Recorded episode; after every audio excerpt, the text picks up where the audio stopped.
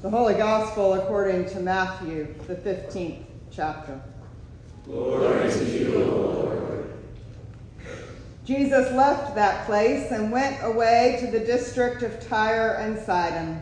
Just then, a Canaanite woman from that region came out and started shouting, Have mercy on me, Lord, son of David. My daughter is tormented by a demon.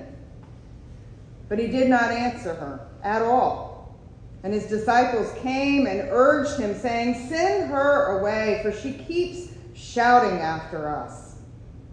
He answered, I was sent only to the lost sheep of the house of Israel. But she came and knelt before him, saying, Lord, help me. He answered, It is not fair to take the children's food and throw it to the dogs. She said, Yes, Lord, yet even the dogs eat the crumbs that fall from their master's table. And then Jesus answered her, Woman, great is your faith. Let it be done for you as you wish. And her daughter was healed instantly. The Gospel of the Lord. Praise to you, Lord Christ. You may be seated.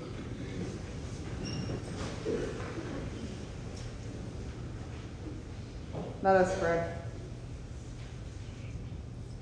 May the words of my mouth and the meditations of our hearts be acceptable in your sight, Lord, our strength and our Redeemer.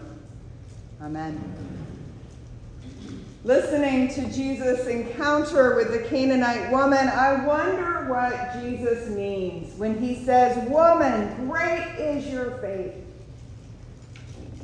In Matthew's gospel, Jesus talks a lot about the measure of faith.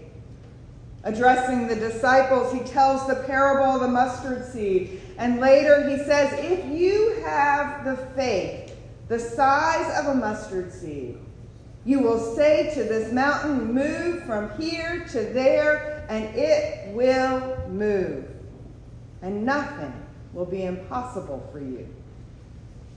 But he also scolds the disciples for having little faith when they are afraid of the storm that swamps their boat.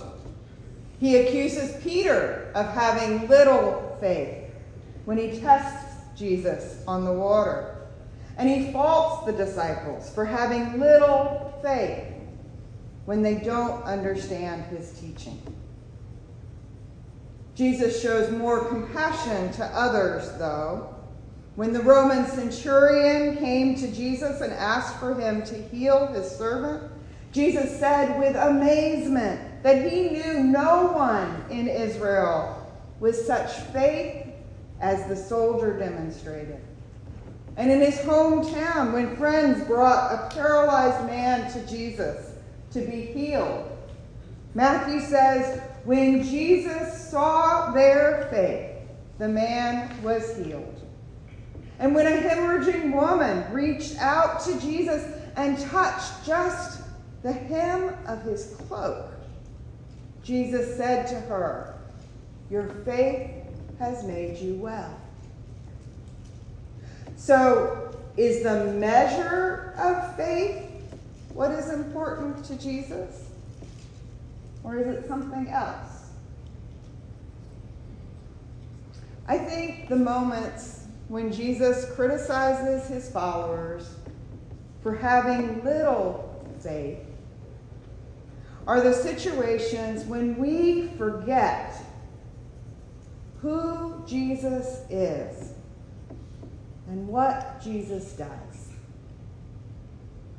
For me, the language of mountains and seas recall images of creation, and I'm reminded of the creation story in Genesis 1 when we hear that God is the one who called the dry land earth and the waters that were gathered together, he called seas. Our God is a mighty God whose works are powerful and unexpected.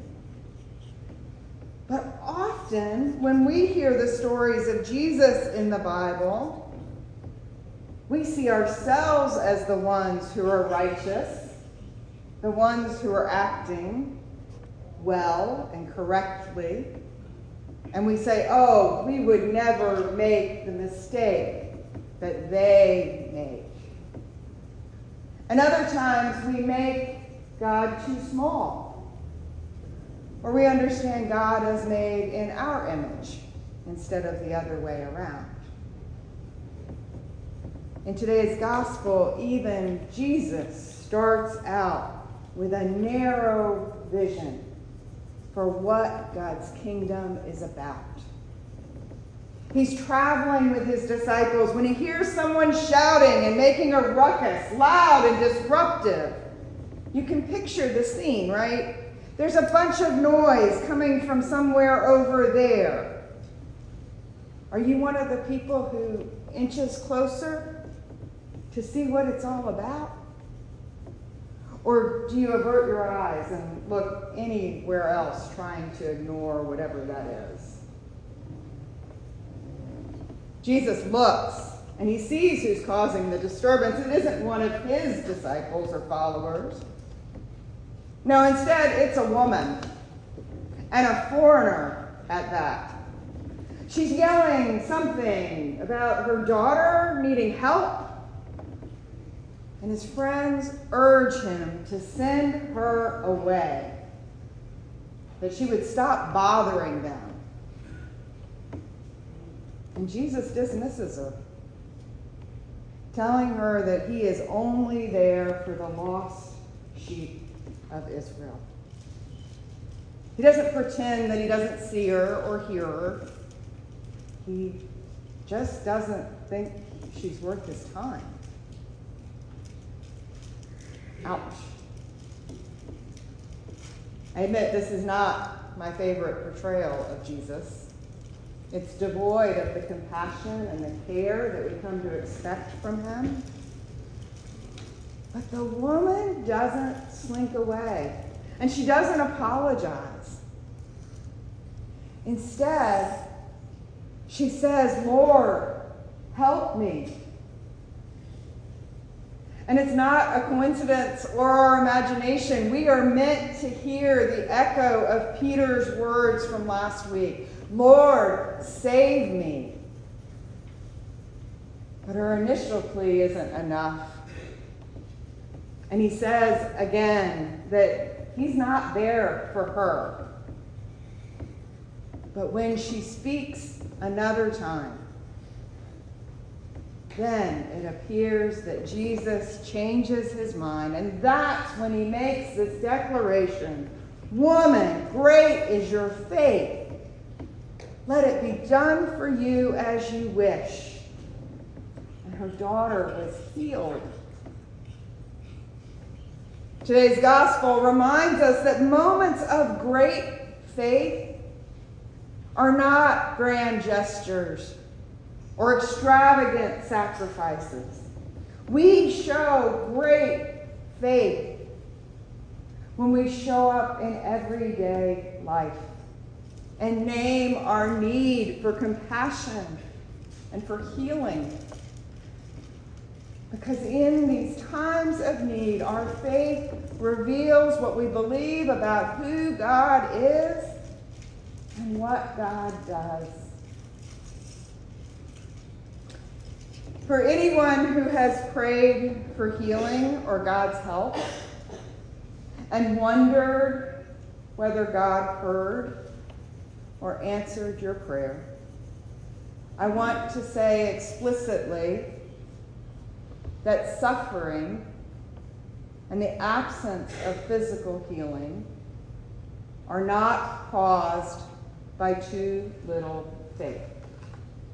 They are not caused by too little faith. And as importantly, the opposite of faith is not doubt or despair.